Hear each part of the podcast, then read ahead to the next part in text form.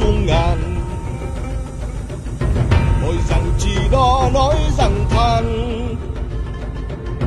Ở với lửa hương cho vẹn kiếp.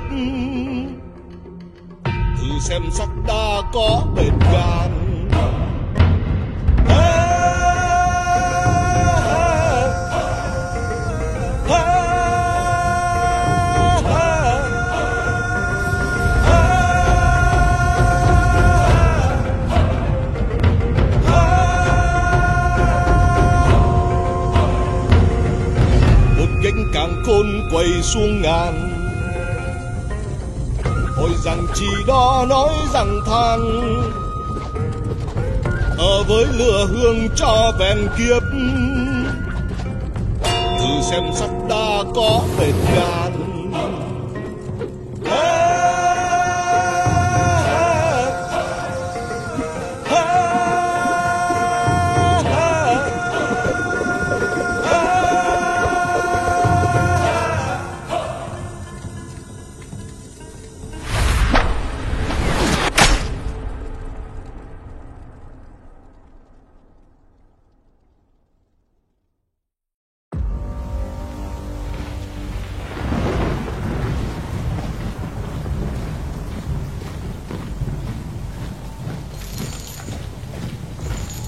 Thánh Dực đang áp giải một người đàn ông băng qua các doanh trại.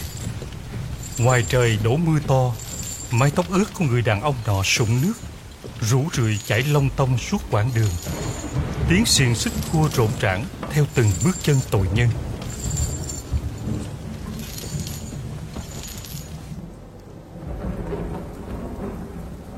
Ở đằng kia, vua Trần đang ngồi gương mặt rắn đanh lại.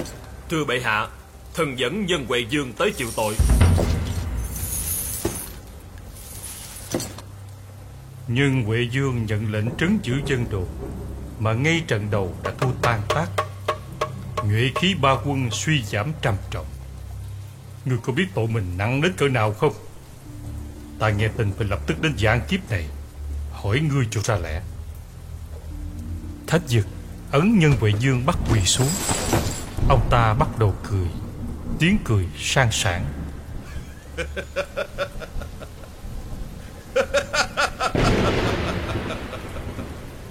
Chẳng phải là mấy năm trước khi giặc hồ sang đây Cả triều đình chúng ta phải bỏ chạy tan tác hay sao? Khanh Dương Ngươi đừng nghĩ là thiên tử Vĩ Nam Rồi ngươi muốn nói gì thì nói. Đây là sự thật thưa bệ hạ. Những gì tôi nói với bệ hạ chính là sự thật Không nửa lời dối trá. Năm nay giặc hồ sang lớn nước ta Là đầy kinh nghiệm. Nếu lần trước cả triều đình bị đánh cho thất tiên bát đảo Rồi mới quật khởi lại được Thì cớ gì hoàng thượng lại trút hết mọi trách nhiệm lên đầu của thần? Nhà vua cứng họng Không nói gì được nữa. Trần Khánh Dư bấy giờ mới bật dậy nói cứng. Thưa hoàng thượng Đánh trận Có thắng có thua. Nếu cứ thua trận Mà bệ hạ lôi hết chư tướng ra chém thì chẳng lẽ bọn hoàng quan hay gia nô Sẽ cứu lấy giang sơn của bệ hạ? Bạch chiến bách thắng như hạng vũ, Còn phải tự sát ở cai hạ. Bại trận nhục nhã như lưu bang Còn bước lên côi báo. Thua một hai trận, Đâu thể nói lên được điều gì chứ? Khánh Dư hỗn xược Quân đâu Nọc ra đánh một trăm kỵ, Rồi mang ra chém đầu để làm gương. Quân Thánh Dực dúi đầu Khánh Dư xuống sàn đá, Đánh cọp một tiếng thật to. Máu bắt đầu rỉ ra, Nhưng Khánh Dư dần rít lên. Bệ hạ Chém tướng khi lâm trận đó chính là hạ sách. Trước đây Được Minh Hoàng chém cao tiên tri lẫn phong trường thanh, Phạm phải điều tối kỵ của nhà Minh Để bị An Lộc Sơn chiếm lấy kinh đô Trường An. Bệ hạ có đánh chết tôi? Bất quá cũng chỉ lấy được mạng của một tên bán than hèn mọn. Chỉ bằng Bệ hạ hãy để tôi lập công chuộc tội. Khánh Dương này, Thầy sẽ đem lại ác mộng cho bọn chúng. Hai thánh dực bắt đầu lột áo Trần Khánh dương. Trên lưng vẫn còn vết sẹo của trận đòn lần trước. Ba bốn người khác bắt đầu lôi giày ra Kỷ luật của gia Trần rất nghiêm, Nên kỳ này Khánh dương chết chắc. Dừng tay! Đó là tiếng nhà vua. Quân Thánh Dực dân mệnh đứng giảng ra. Khanh Dư Ngươi chỉ còn có một cơ hội này thôi. Được không? Trần Khánh Dư Thầy không bội ước. Vậy Giết quân lệnh trạng đi.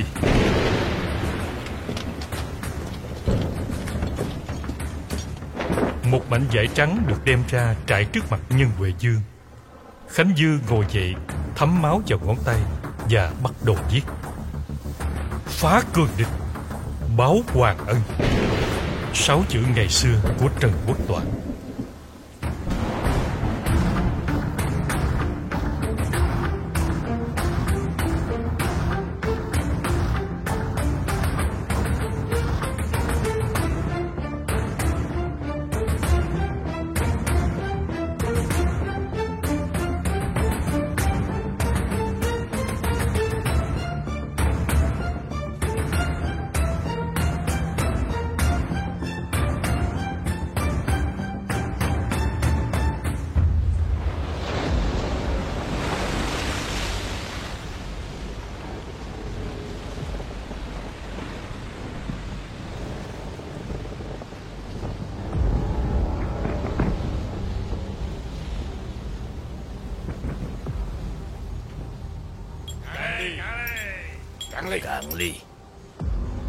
Trương Văn Hổ và Triệu Phục Hưng ngồi trên đài cao của sói hạm quan sát đoàn thuyền lương khổng lồ đang xuôi dòng.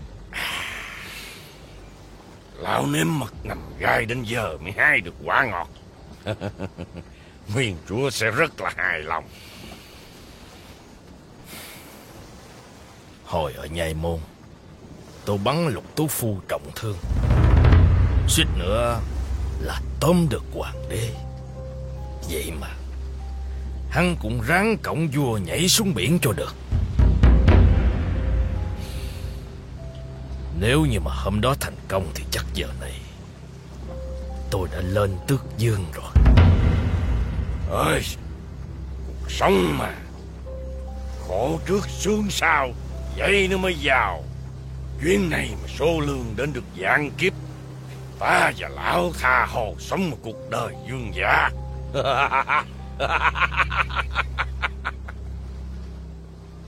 Mấy năm trước gián điệp của tôi bị bọn giao chỉ bắt được. Thông tin liên lạc bị đứt đoạn. Đến nỗi quân ta thua thảm.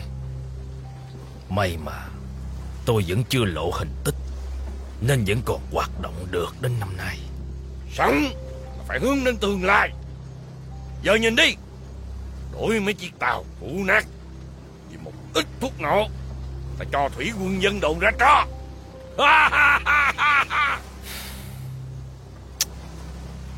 Chưa trọn vẹn lắm đâu. Tiếc là Tôi không lừa được Khánh Dư Để thổi bay hết hạm đội của hắn. Bây giờ Hắn có khác gì nắm xương khô trong mẹ đâu. Có đến Thì đội hải hổ cũng treo đầu Khánh Dư trên cột buồm. Thì quân ta tiến vào thắng Long Thành Tôi kết thân với khanh Dư mấy năm. Bỏ cuộc không phải bản tính của hắn. Chúng ta nên cẩn thận dẫn hơn. Đêm nay Lại có sương mù. Gió bắt đầu thổi phần phật. Khi thuyền tiến vào địa phận sông Mang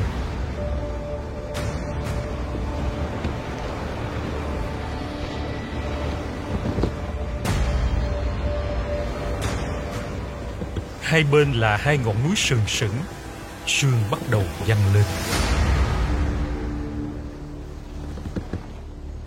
Trời ơi, Lão lo làm cái gì?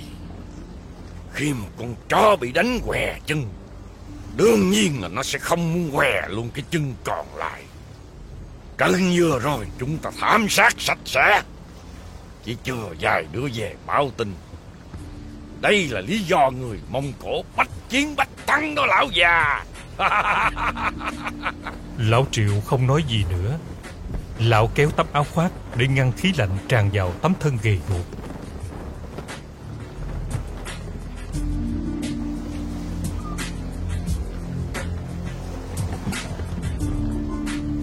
Đêm nay rét hơn mọi đêm. Đằng xa ngoài khơi kia, Sương mù mỗi lúc một dày đặc Tựa hồ 10 mét trước mặt cũng không nhìn thấy rõ gì cả. Những chiếc thuyền lương đi xung quanh xoáy hạm Cũng ẩn hiện trong lớp sương mù trắng xóa. Khi thuyền đến giữa sông Mang, Thủy thủ trên các thuyền lương bắt đầu đốt đuốc xoay đèn.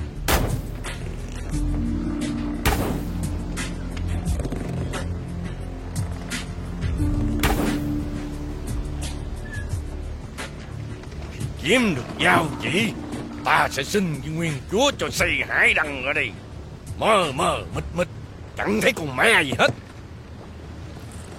Mùa này ở đây nhiều sương khói Nhưng rất thích hợp để quân ta tiến công. Chịu khó qua được đoạn này Là tới đất liền rồi. Đốt thêm đuốc nữa đi. Ê tụi bay Đốt thêm đuốc nữa coi.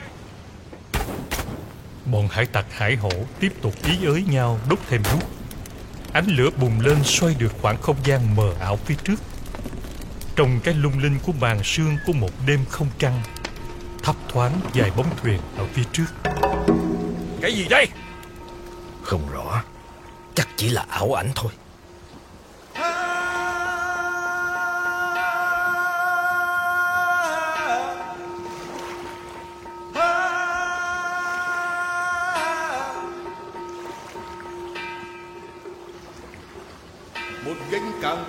quay xuống ngàn.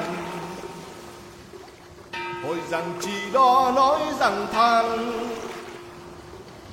ở với lửa hương cho bèn kiếp. Thử xem sắc đa có bền gan. Hey!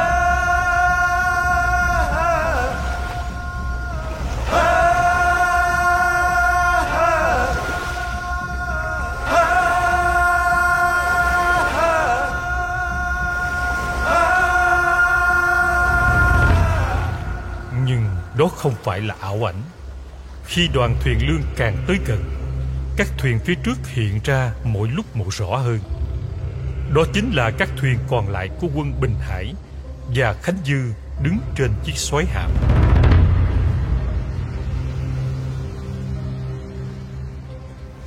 So về quy mô hai bên Thì rõ ràng nhìn quân Trần thảm hại hơn nhiều. Những chiếc thuyền lương khổng lồ dưới đầy hải tặc hải hổ Đứng cầm đuốc, Vẫn có khí thế áp đảo hơn hẳn. Không, Là thuyền của Khánh Dư đó. Đúng là không biết tự lượng sức mình.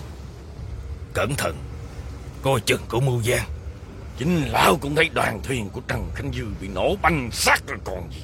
Hắn không phải là người dễ đoán như vậy. Khánh Dư từng nói với tôi, Người giỏi cầm quân Thì không cần bài trận. Người giỏi bài trận Thì không cần phải đánh. Người giỏi đánh Thì không thua. Người khéo thua Thì sẽ không chết.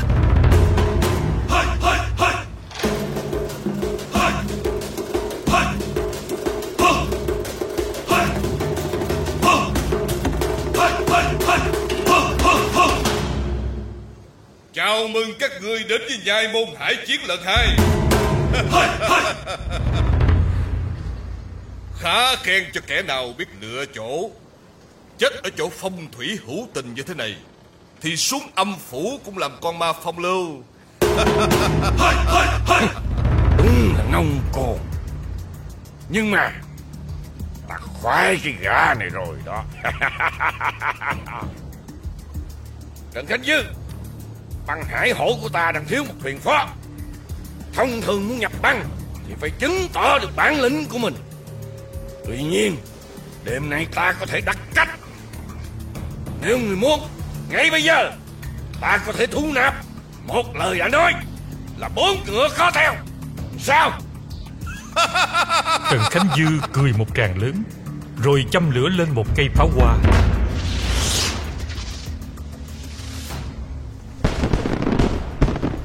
Pháo hoa phóng lên trời nổ rực rỡ. Đồng loạt các thuyền xoay ngang thành hình chữ nhất.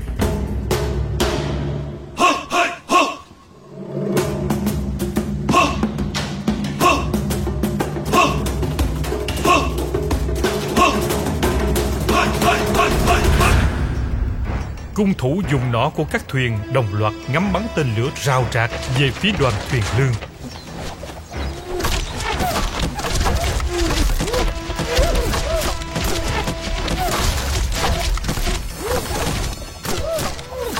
Hải tặc sợ hãi ẩn núp để tránh mưa tên. Trương Giang Hổ và Triệu Phục Hưng ở trên cao nhìn xuống. Các mũi tên găm đầy hông thuyền, mui thuyền, cột bường.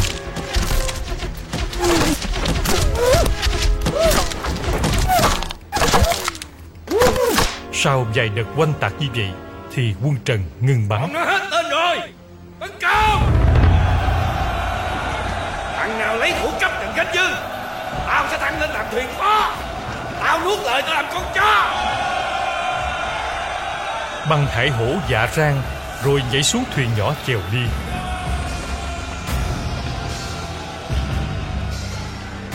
Tên nào tên ấy mình xăm gian dện Lâm lâm đoạn đao.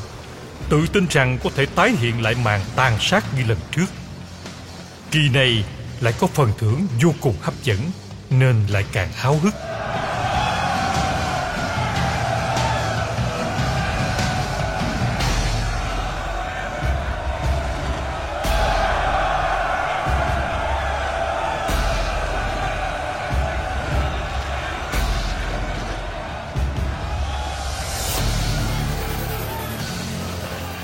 Khánh Dư vẫn bình tĩnh giữ nguyên vị trí.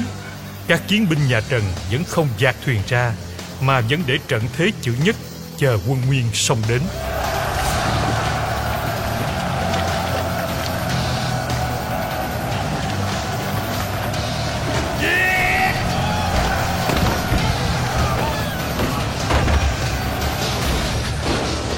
Hai bên lao vào hỗn chiến.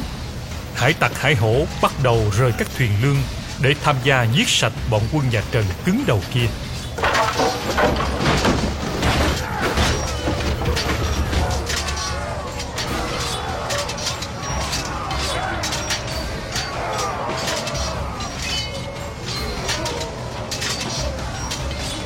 Quân Hải Hổ đánh ngang ngửa với quân Bình Hải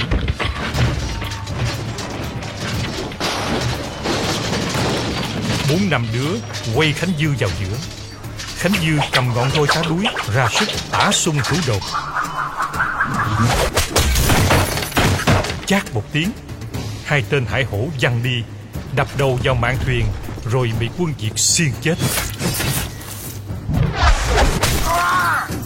Chát thêm tiếng nữa, có tiếng rú đau đớn. Một tên khác lộn cổ xuống sông mang Mẹ Đánh như vậy là thấy mẹ rồi. Hắn cầm đao bước nhanh xuống tháp. Nôn nóng được tỷ thí cùng Khánh Dư Khi đoàn thuyền lương còn cách không xa hạm đội Đại Việt. Trương Giang Hổ nhảy xuống thuyền nhỏ Quát lính chèo đi. Đột nhiên có ánh sáng phát ra phía sau lưng Trương Giang Hổ. Cuộc chơi bây giờ mới bắt đầu. Đủ khốn nạn. Tới bến luôn anh em. Bình thường mình đánh cá Nhưng lâu lâu mình đánh giặc Đổi khẩu vị chơi. Hàng loạt những thuyền nhỏ bốc cháy rần rần như bầy đơm đớm lao thẳng vào đoàn thuyền lương nhà Nguyên.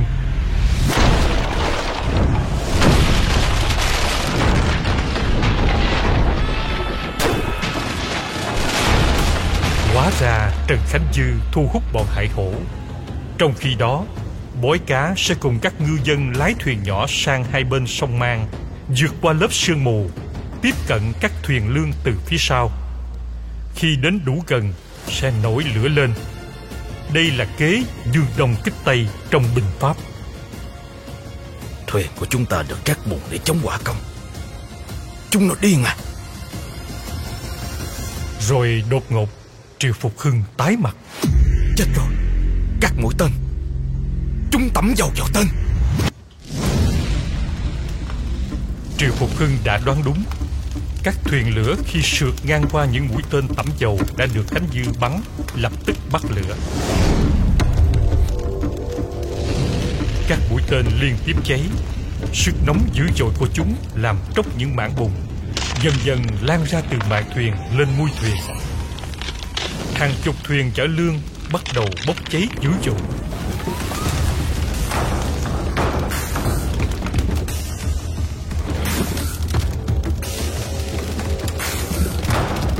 Hưng cố gắng chạy xuống tháp, Nhưng lửa bén khắp mọi nơi, Lan ra cả ngọn tháp.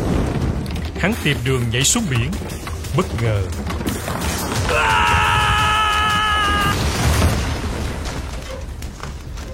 Ngọn tháp đổ xuống, Đè chết. Cái bọn giao chỉ này, Xáo quyệt thật. Chơi tao hả? Hắn ta quyết tâm lấy đầu Trần Khánh Dư cho bằng được. Bằng một động tác dứt khoát, Trương Giang Hổ nhảy qua tàu Khánh Dư. Hai nhân vật lợi hại đang gườm nhau. Đây sẽ là cuộc chiến một mất một còn. Khánh Dư cầm ngọn roi cá đuối, Đảo qua đảo lại. Trên người dính dài vết chém toạc áo giáp Rơm rớm máu. Nhưng thần sắc vẫn còn vững chãi. Đôi mắt sáng nhìn trừng trừng vào Trương Văn Hổ, Đang cầm đao hung hổ bước tới.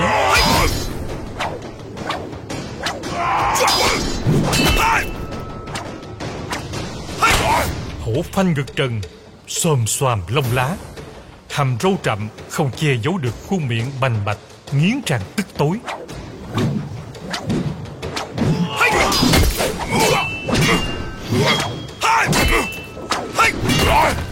Hắn liên tiếp tung ra những đường đao tàn độc. Khánh Dư đảo mình như chim mưng né tất cả. Rồi lấy roi quất chát vào ống quyển Để đốn ngã giang hổ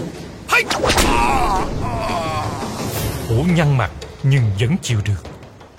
Gã hải tặc này từng bị cá mập cắn mà không chết. Thì roi cá đuối này cũng là chuyện quá quen thuộc đối với hắn.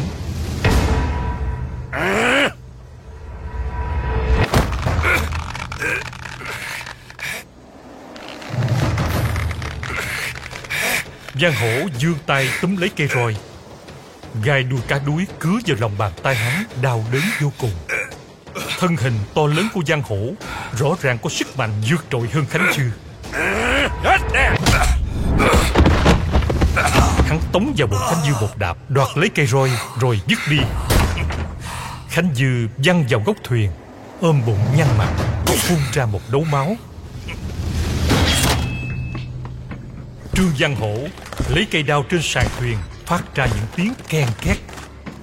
Trương Văn Hổ đến nơi Trần Khánh Dư đang nằm, lấy chân đạp lên ngực. Bất ngờ phải không thằng Hán Giang? Mày nghĩ mày đã diệt hết được bọn tao rồi phải không? Không đâu Không bao giờ. Mỗi người dân là một người lính. Mày giết được một người Thì hai người khác sẽ đứng lên. Thật là nực cười. Thuyền lương của đại nguyên Lại bị những chiếc thuyền đánh cá đốt cho thành than. Thằng em tao nó giỏi thật. Cấm miệng Mày làm cho tao thân bại danh liệt. Thì hôm nay, Tao cũng làm cho mày thân liệt danh bại. Trương Văn Hổ dung đao lên. Bất ngờ từ phía sau hắn có một bóng đen lao tới siết cổ. Ê, Chạy đi anh trai Tôi giữ hắn lại rồi. Hắn đưa bàn tay cố tóm lấy kẻ phá bình. Trương Văn Hổ túm được bói cá Cái con ruồi khốn nạn. Hắn quật thằng nhỏ xuống mạnh đến mức Có thể nghe rõ rung chấn trên sàn thuyền. Văn Hổ đâm mạnh xuống bụng bói cá Thằng nhỏ thét lên đau đớn. Đột ngột, Hắn nghe đánh chát một tiếng bên má. Hóa ra, Khánh Dư đã lăn đến lấy lại cây roi Và dung mạnh Giang Hổ thấy nổ đom đóm mắt. Hắn loạn choạng rồi dấp té Làm tỏm xuống biển. Trần Khánh Dư đưa tay bịch vết thương Đang phun máu như suối của bói cá. Tay còn lại vỗ vỗ vào mặt nó. Bói cá? Đừng chết. Trời ơi. Bồi cá Bồi cá Trời ơi. Bồi cá Trời ơi. Đừng Đừng Đừng chết mà Bồi cá Thắng chưa? Thắng rồi. Thắng lớn rồi. Thắng giòn giả rồi đại bàng ơi. Em Em là thánh vực giỏi nhất. Bói cá cười lớn. Máu phun ra từ kẽ răng của nó. Ánh sáng cuối cùng trong mắt nó dần tắt chỉ còn đốm lửa nhảy múa trong đồng tử. Khánh Dư khóc rống lên, Ôm thằng huynh đệ kết nghĩa vào lòng. Đừng mà Đừng mà báo cá, Đừng mà.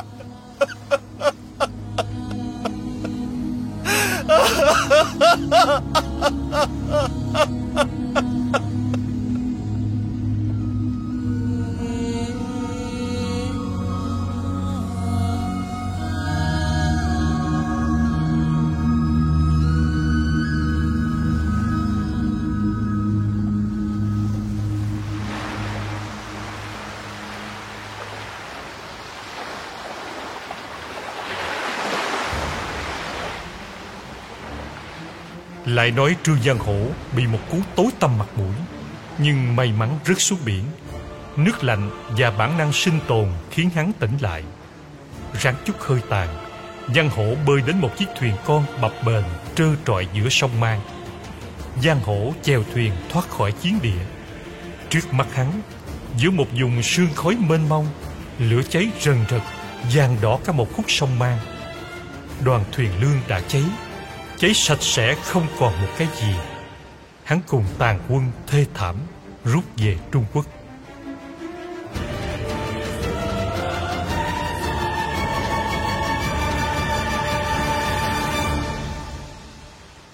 Một năm sau,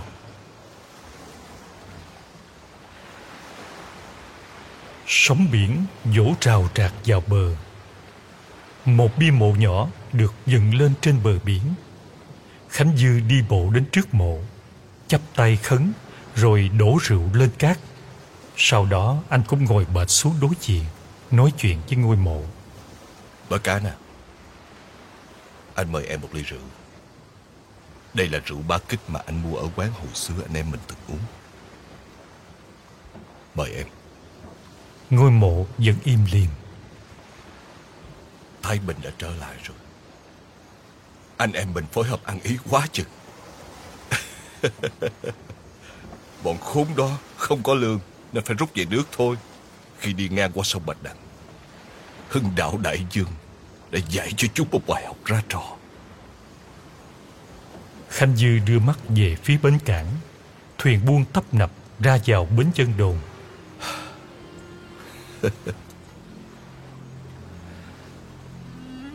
Phải chi em nhìn thấy được cảnh này. Khanh Dư nói tới đây Bỗng thấy sống mũi cay cay. Một giọt nước mắt lăn dài xuống. Gió biển vẫn thổi. Bến cảng tấp nập thương thuyền. Cảnh vật thu ra xa Rồi nhỏ dần, nhỏ dần.